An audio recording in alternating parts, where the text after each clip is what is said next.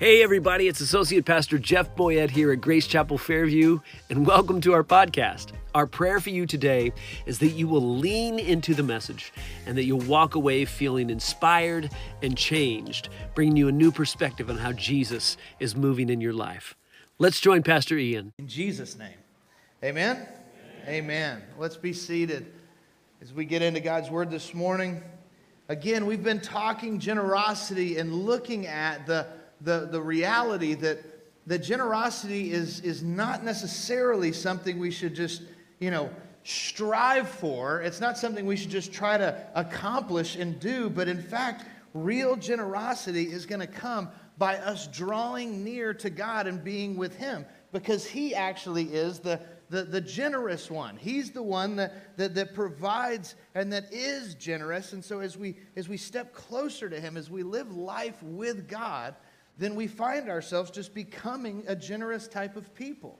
And so it's not something we want to shoot for and just go, oh, I'm not, you know, I struggle. Like, y'all, this is something for me that it's like, I'm, I'm preaching to me this morning. Like, I know a lot of people that are extremely generous. And y'all are going to look at me like, oh my God, I can't believe we're here. I don't feel like that's me, right? Like, I, I don't feel like I fit. I'm not the guy that it's like, like I want to grow in generosity. And it's not something that I, I say that with some, you know, like I, I mean that wholeheartedly. I, I want to become the kind of person that, that can just give out of a place of, of, of, of overwhelming confidence. But sometimes I fall into some of the traps that we're going to talk about today because I'll just shoot to, you know, it's like, well, I'll just give more. I'll just try harder. I'll just kind of pull myself up by my bootstraps. And the truth is, is that just always ends in frustration and a little bit of disillusionment, right? When we just try to will ourselves to be different than we are, it, it's going to take actual change, right?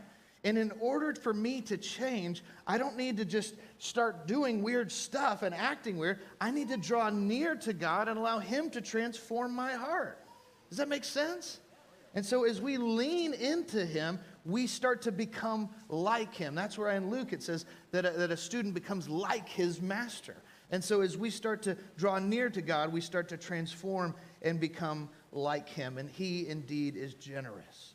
We looked last week at the fact that Jesus is the giver of life, that God gives life itself, and not just in some spiritual sense. Of course, He gives spiritual life, but He also gives like the breath of life, like the very life, the very the cellular level life that it takes to exist all things are sustained by the word of his power. Like God is involved in all the parts of life.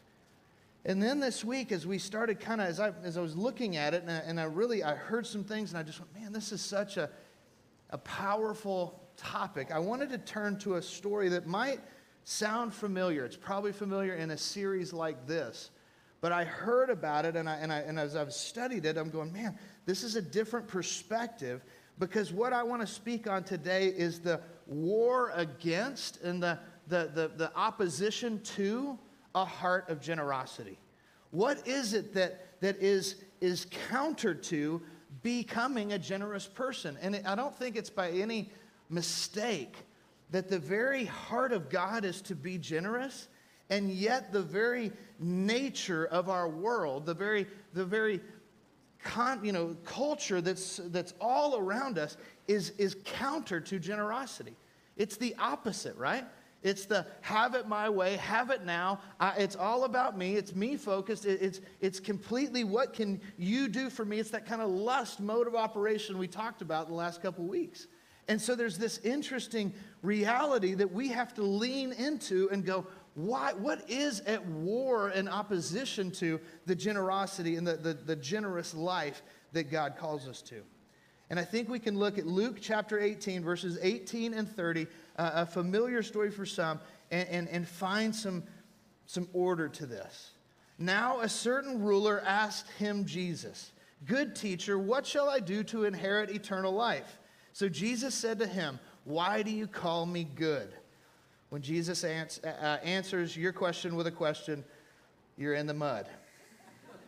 no one is good but one, that is God. You know the commandments do not commit adultery, do not murder, do not steal, do not bear false witness, honor your father and mother. And he said, I love this guy. He said, All these things I've kept from my youth. And so when Jesus heard these things, he said to him, You still lack one thing. Sell all that you have and distribute to the poor, and you will treasure, uh, you will have treasure in heaven. And come, follow me. But when he heard this, he became very sorrowful. But he, for he was very rich. And when Jesus saw that he became very sorrowful, he said, How hard is it for those who have riches to enter the kingdom of God? For it is easier for the camel to go through the eye of the needle than for the rich man to enter the kingdom of God. And those who heard it, his disciples, said, Then who can, who can be saved? But he said, The things which are impossible with men are possible with God. You see, I think it is, it is fascinating and important for us to start kind of at the end of this little bit here. I think it's in, in order to kind of to kind of get where he's going, we've got to start right there at the very end. And Jesus said something that is, is widely known and I think oftentimes misunderstood. He says, How hard is it for those who have riches to enter the kingdom of God? And then he goes on to talk about the camel going through the eye of the needle. I have heard so many sermons trying talking about the different, you know, what does that mean? And the, you know, the eye of the needle, it's a smaller door, and camels, they actually, because what it is is it's terrifying to think that if you have wealth, you can't enter the kingdom of God. And the truth is, is like even the poorest people in America are wealthy on the you know world standards. So every American's going, Please tell me that this is not saying what I think it's saying. Are all of us going to have to give everything we have to the poor and just walk around the world following Jesus? Because at the end of the day, I think a lot of us are going like, I don't know that I like I don't want to do that. Like if God's asking me to do that, I will, but like I don't really want to do that right now. Everybody's looking really uncomfortable. what are you going to say? And I think the point is is Jesus is is is is, is saying something that's got a lot of meat on it. He, he's reminding of us of a, of a very natural truth that, that exists. And he's saying it is hard, but then he goes on to say, but even impossible things God can do. So the truth is, is this isn't a, an indictment on people with wealth, because the next question will be, how much money is too much? Like, how much wealth can I have in order to be in? And it's like, when has God ever been about giving you rules? He's giving a, you know, a heart position. And so the point is, is that I believe God is, ma- or Jesus here is making a, a, a statement about something that is very real. And that is this, that number one, money has spiritual danger attached to it. That there is just a, a, a, reality that is present that he's going, man, like you almost can feel the sympathy in Christ's voice when he goes, man, isn't it hard for the wealthy to get it? It's not, I don't think, this indicting, you know, forever eternal statement on people with X amount of dollars just cannot enter the kingdom. Why, why do we say that? Well, there was lots of very wealthy people in the scriptures that were very much a part of the kingdom of God.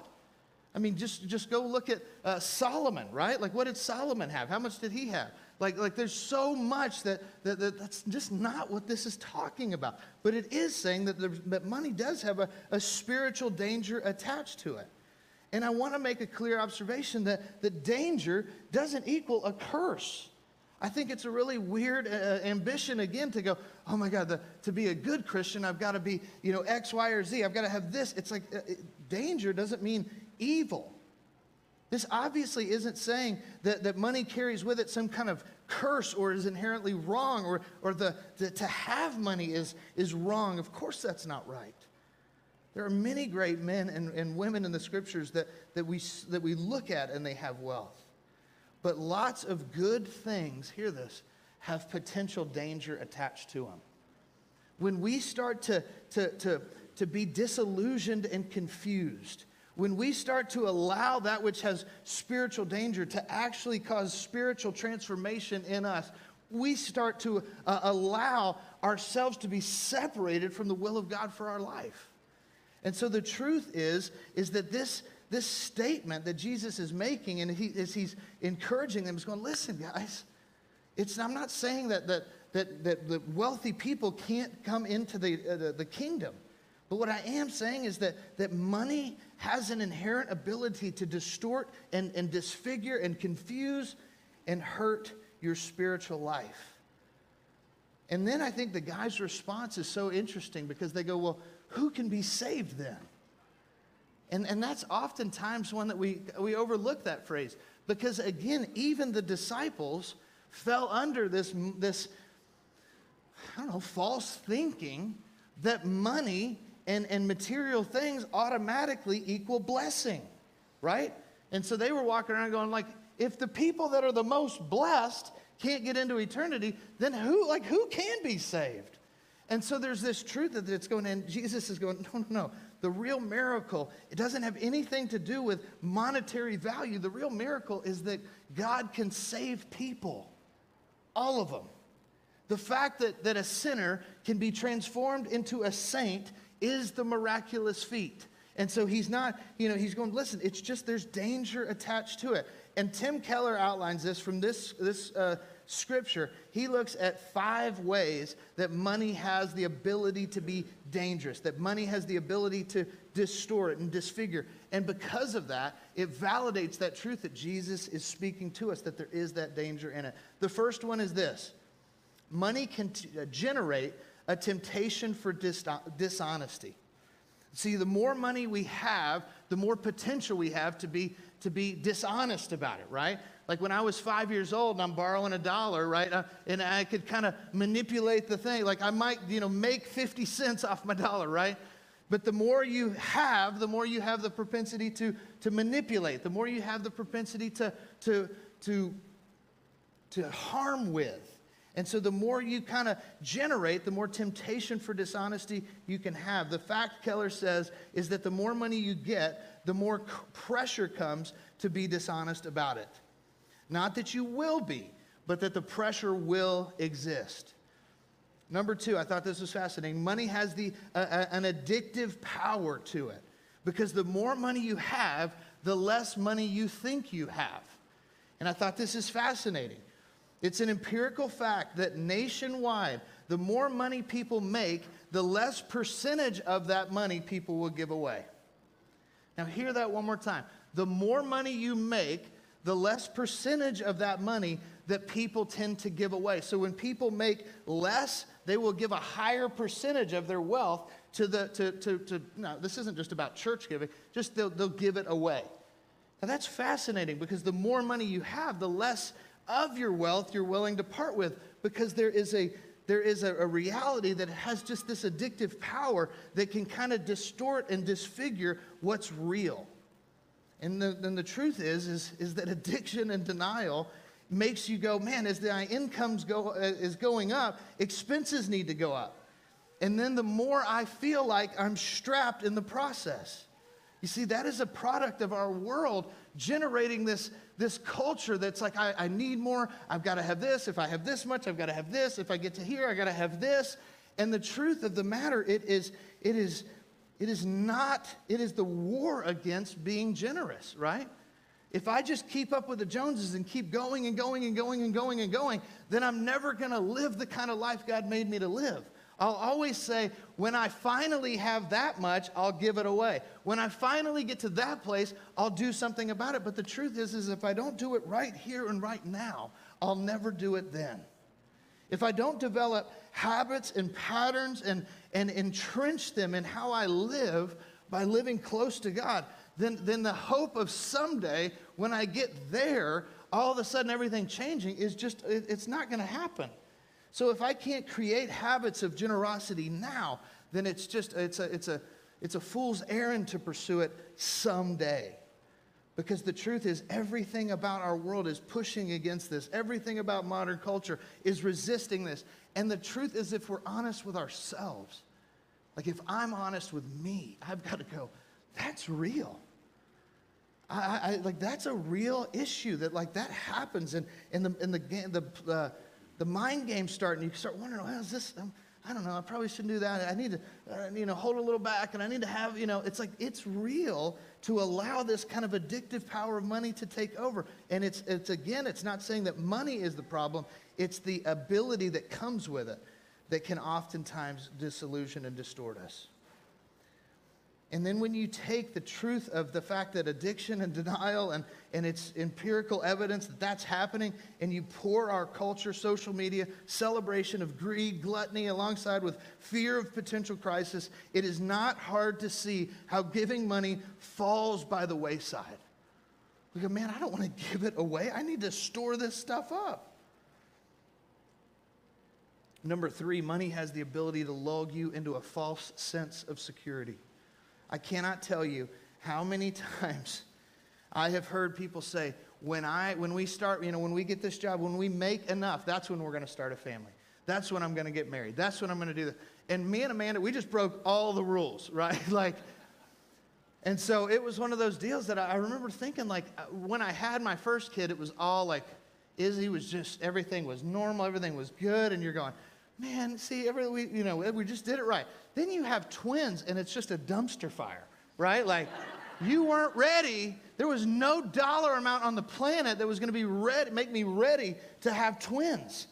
And then three weeks into their life, like, like one's got RSV, two, like at one night, literally, we had one in the hospital, and Amanda's checking the other one into the ER because RSV and four months olds, and we got babies, and it's like, there's no preparation that, that monetary value can prepare you for that. What does prepare you? Preparation of character. Becoming the kind of person that can weather storms that no money can prepare you for. There's not a dollar amount that can prepare you for losing a loved one.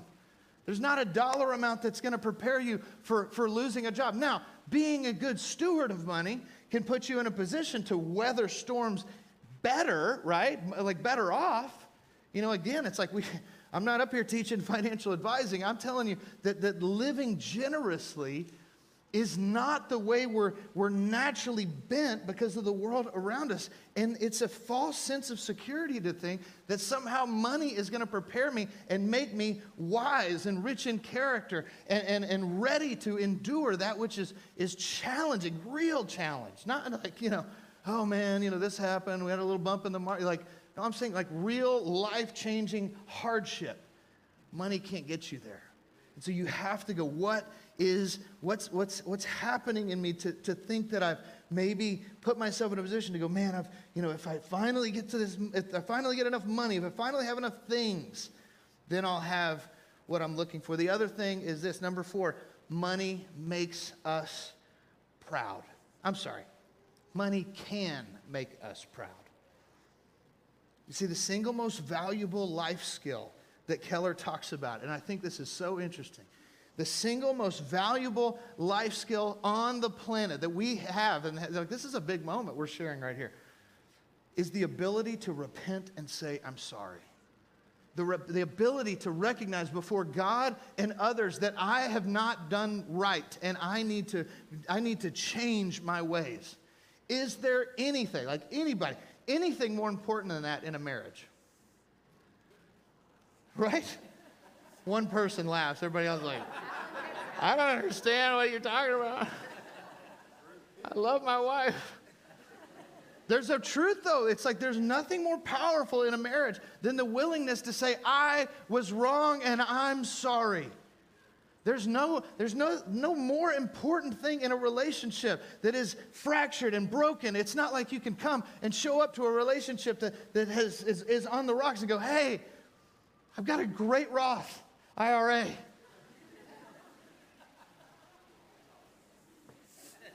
That's it. No, what, what do you? I'm sorry. I own my part and I, I need to repent of hurting you and, and, and messing up. Like, I need to say, I'm sorry. That ability to say, I'm sorry and I'm broken and I'm imperfect is invaluable in life. It is invaluable for the rest of your life, whether, I'm, whether we're in business, whether we're in church, whether we're in your house. That is an invaluable asset that, that you have and you can always lead with. And the truth is that, that sometimes money has the potential to create an environment where, where we think we are better than we really are. Because if you, money says, if I have lots of money, it says that, that I'm rich. If I have lots of money, I go, man, I, I, I, have, I have lots of resources. I'm good at this. I'm, be- I'm better. I'm, better than other people. And so the pride starts to well up in us, and we start to go, well, wait a second.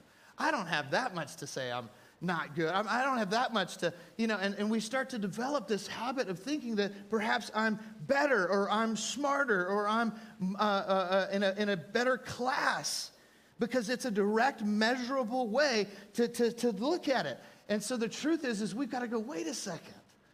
I need to resist that and go, you know, just because I'm good at making money doesn't mean I'm, I'm better than other people. It just means I'm good at making money. And so I need to leverage that for the kingdom's cause. I need to use that for the kingdom purposes. And y'all, I've seen it. I watch it. It's happening right here in this church because the life of, of people are generous and it doesn't, they don't allow money to distort and disfigure like, like this is saying. But again, we've got to, we've got to vigilantly attack and, and resist the temptation to let pride well up because of some financial thing we have. Well, well, I do Dave Ramsey, and so I'm just better than you. It's like, well, you're better at putting money in envelopes. I don't know if that means you're better a, as a human than me, right? Like, like I've got some intrinsic value that you can't take from me because you're envelopes. So the truth is, is we've got to go, man, that's real though, right? Like, that's, uh, that's real. The more you have, the more it kind of can well that pride up. So we've got to go, hey, I have to oppose this. And see, why does, G, why does money have this power? Why does it have this ability? And I think, again, Jesus gives us the answer. And as he's kind of in this theological question and answer time with this guy, we have to look back and see that Jesus had. Welcome.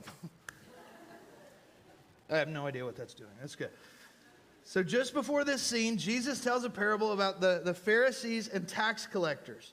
And in Luke 18, 9 and 14, he's, he, uh, also he spoke this parable uh, to some who trusted in themselves that they were righteous. Whew, this is good. And they despised others. Two men went up to the temple to pray, one Pharisee and one tax collector. The Pharisee stood and prayed thus with himself God, I thank you that I'm not like other men extortioners, unjust adulterers, even as this tax collector. I fast twice a week and I give tithes to all that I possess. And I put my money in envelopes. And the tax collector, standing afar off, would not so much as raise an eye, raise his eyes to heaven, but, but beat his breast, saying, God be merciful to me, a sinner. I tell you, this man went down to the house justified rather than the other. For everyone who exalts himself will be humbled, and he who humbles himself will be exalted. The truth of the matter is, Jesus is looking at this young man, this rich young ruler, and he has just talked about this truth. He's just said this. This is just preceding this story. And the truth of the matter is, you can't be saved without God. You can't be saved by, by just obeying and willing and being good enough. You can't be, be set free by just, you know, acting really good and tithing, you know, and, and, and, and praying and showing up to church. That doesn't change you. The heart is what matters. It's not about being a religious person, it's about being a transformed person. And so this man, he stood in front of God himself. And, and, we're talking in this first parable. And he stood in front of God and said, Thank God I'm not like them. I'm, I'm with you. And that's the very thing that pushes away from God. But yet the man who was broken, who was doing evil, who was, who was, who was, who was blowing his life up by being a tax collector, that man was, was, was seen as, as justified. You see, it's a, it's, a, it's a flip of what the world standard says, and, and it's Jesus kind of painting this picture that it's not about just doing the thing, you've got to actually be changed by it. If we're just doing the function of Christian life, but we haven't been transformed, then this all is a hill of beans. Sleep in, stay home, like get, don't come back. Because if we don't get changed and transformed in the, in the process, then none of this matters. You can't give enough to get to heaven. You can't pray enough to get to heaven. You can't act good enough to get to heaven. You can't take care of enough problems to get to heaven. The only way to heaven is through relationship with Jesus, and Jesus is always looking at the heart. He's always looking at what's happening inside of you, rarely concerned about what's happening on the outside. Rarely concerned about how it's affecting, uh, you know, he's going, hey, what's happening in there? I care way more about why you're doing it than what you're doing. And so there's a fascinating thing that he's just set up there. And so now we go back into our story. And Jesus asked this rich young ruler about his righteousness. He says, Hey, I've obeyed the Ten Commandments. I know how to be right. I asked you, I said, How do I be righteous? Boom, you said exactly what I wanted to hear. Obey the Ten Commandments. I've done that since I was a baby, which is like, you must have had a weird childhood. I feel like I was very aware that I hadn't kept it, but he had. He was confident. So confident that in the face of God Himself, He said, Yep, I've done it. Do you know how disillusioned you have to be to look Jesus in the eye and say, I got that? As if to say, You didn't need to come because I'm here, big boy. Like that's essentially what he's saying. I have, I have fulfilled the Ten Commandments. No worries. So I'm good there, right? And you get this sense that Jesus kind of goes, Well, Let's just try one. What's the first commandment? Don't have any other idols before me. Right? So sell all your stuff.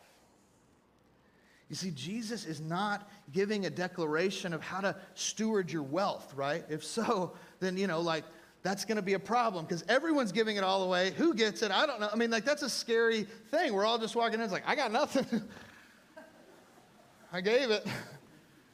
We're all like, well, does everybody have jobs? Like, what, what are we going to do? Like, so that he's not giving a declaration of how to steward wealth. He's giving a, a, a challenge to this young man's arrogance.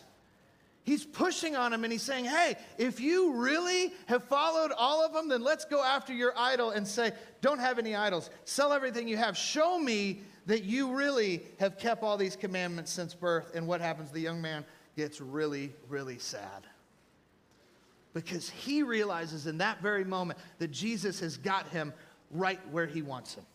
That Jesus is, is now in a position to go, see, you do have idols.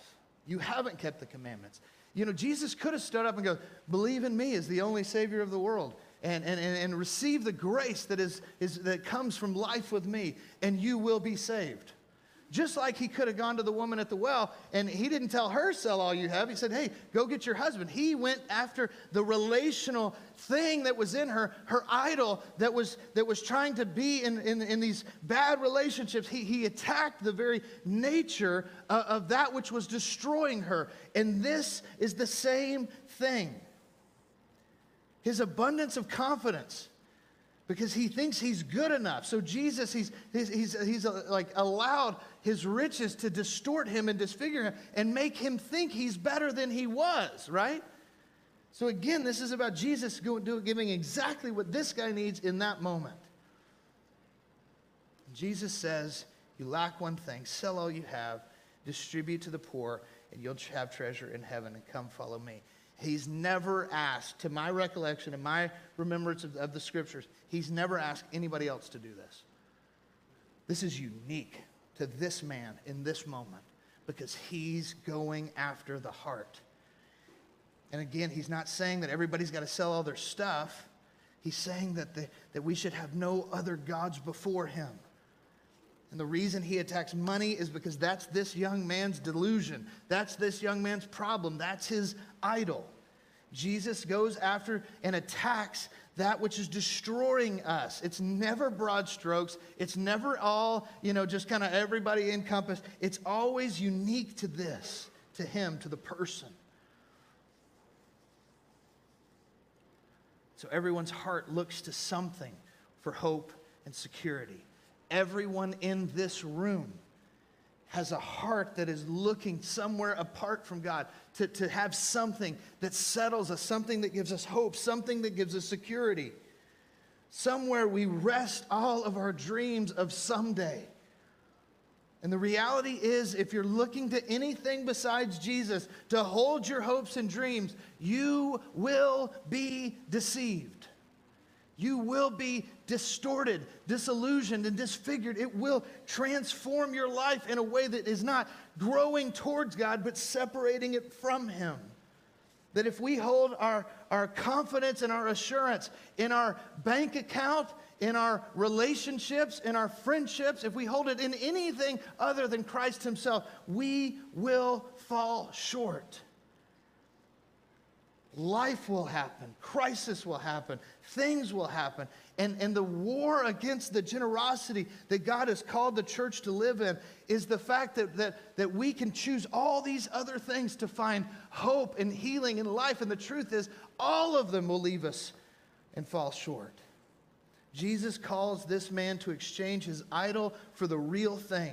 He knew this man had succumbed to a life of danger in money and wealth, and he asked him to lay that down and encounter real life, real security. And the man couldn't do it. He fell short of being able to follow the voice of the incarnate Jesus standing right in front of him. Think about that. Looking in the face of God Himself, saying, I can't do that.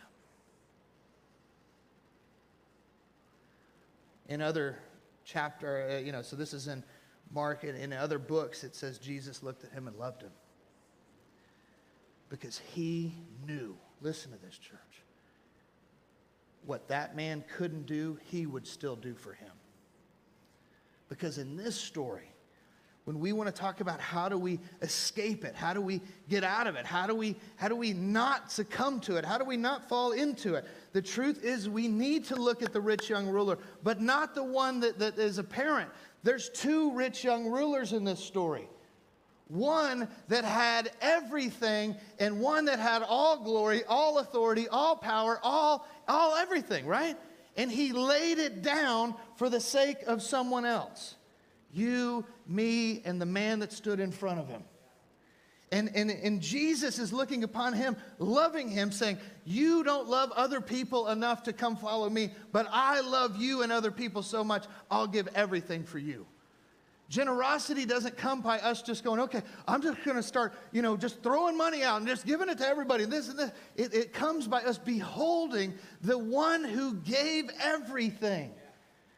And so he goes, Hey, I want to give all that I have, right? I want to give everything that I have for you. And then we turn around. This is like, it's so easy for me to do this. I turn around. And I go, Yeah, but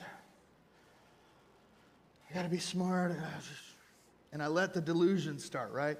Well, you know, this and that, and I got this. And I just run through the list of all the stuff that's going on. I go, Well, next time when i make more when i have more when i when, I, when that when this clears up when that day happens and i go down the rabbit hole. And the truth is as we draw near the rich young ruler the truly rich young ruler who gave all. We're able to then come back to him and go this is all yours to begin with. Whatever your my money is is now your money. Whatever my time is is now your time. Whatever my life is is now your life know, we get so caught up in the money part, but, but time and energy are also a hugely valuable part of our life. What do you give to that? How are you contributing that? How are you, how are you being generous with all that God has given us? And oftentimes we want to ask the question, and again, Keller brings this up, and I thought it was so profound. He said, How much do I have to give to be generous? And that's a really bad first question because it's it's what's the bare minimum? What's the what's the required practical don't give me any kind of jesus juke answer like what's how much do i have to give? The, the problem is that's a bad question. The better question is why don't i want to give more time energy resources to whatever god's called me to do? Is it because i have fallen prey to one of these dangers that we've talked about I mean, is it, is it, is it because I'm, I'm, I'm, I'm somehow letting some distortion and brokenness disfigure the way I'm thinking? Because if we start to ask the question, why don't I want to give more? Perhaps we'll realize it's because we haven't been drawn toward the right rich young ruler. And as our hearts change, and our hearts get melted by the fact that he gave all for us. And he looked upon that man and said, I'm willing to give all for you, even though you won't give all for me. And that kind of crazy radical grace, that kind of crazy radical love, because he was willing to do that, we then can come and go, What are you asking me to give? How are you asking me to both, yeah, for sure, financially contribute, but how are you asking me to, to, to give of my life for the people around me? Because when we start to live like that, we, we recognize something truly changes. And I think it's, it's fascinating. We'll talk more about these in the next few weeks, but, but when we look at kind of two basic truths of, of, of, of then asking the question, okay, now that I've, my heart has been turned, now that I've been transformed, now that I see the fact that God gave all so I can give whatever He's asked, then it comes down to two basic biblical truths. And this is where we can be really practical. The first one is a tithe. Old Testament scriptures talk about a tithe and a tenth. That's kind of the baseline. It's going, hey, everybody should do that. There's, there's all kinds of, of, of, of research that says when we live on, on, on, in that way, when we're giving a tithe, it, it grows us, it helps, all that. And it, it, it, it, it takes care of the church. And, and, and, and the truth is, is that's, that's baseline. But what does the New Testament ask? What does the New Testament speak to about generosity? It doesn't give a number, it gives a word, and the word is sacrifice. When we give until it costs us something, when we give in such a way that it interrupts our day, it interrupts our life, it interrupts where we're going to go eat, it's going to interrupt the vacations we can take, it interrupts the life we are living. That is when sacrifices happen. And the call of God in the New Testament when it comes to giving is sacrifice. And again, I said it last week. Jesus says that, that, that, he didn't come to give a tenth, right? He came to give all. And so he's the model, he's the guide. And so the truth is, is that we have an opportunity to go, God, use us. Use our church. And again, this isn't just about resources.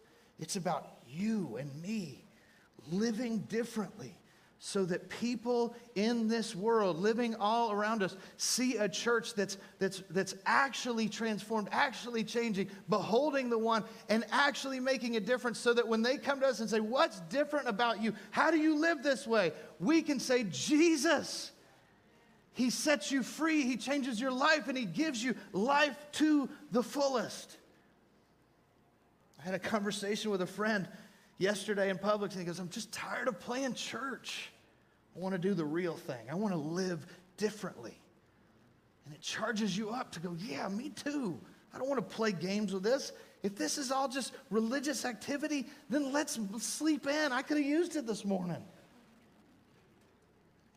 But if it's true, then it changes everything and we've been called to live a life of generosity. It's always been God's plan. We need to be weary of and aware of, eyes wide open, the ways that, that the enemy is going to try to attack, disfigure, and distort, and then utilize the knowledge that we have to walk forward, not letting the world conform us into its image, but letting Jesus change the world through our activity. And as we start to live that kingdom life out loud, we will see the world change right before our eyes. But if we commit to just playing the church games, I'm convinced we'll get the same results we've always had. And it is my conviction that we live and do things different because I want to see the world changed. Amen? Amen? Amen. Let's pray together. Father, we love you and we need you. And God, for, for all of us, Lord, we're just asking that you would continue to cultivate and generate a heart of generosity. That we wouldn't walk out of here today with some kind of weird religious conviction about, oh my gosh, I don't know, maybe he's trying to get me to like, uh, like Lord, there's, no, there's nothing on this other than the truth that, that you want us to be free. And so we declare we want to live eyes wide open. Help show us where we can grow. God, help show me where I can grow and be a more generous person. Lord, start right here and transform all of us into the image of Jesus as we pursue you and live life as your church. We honor you today. In Jesus' name, and God's church said, Amen.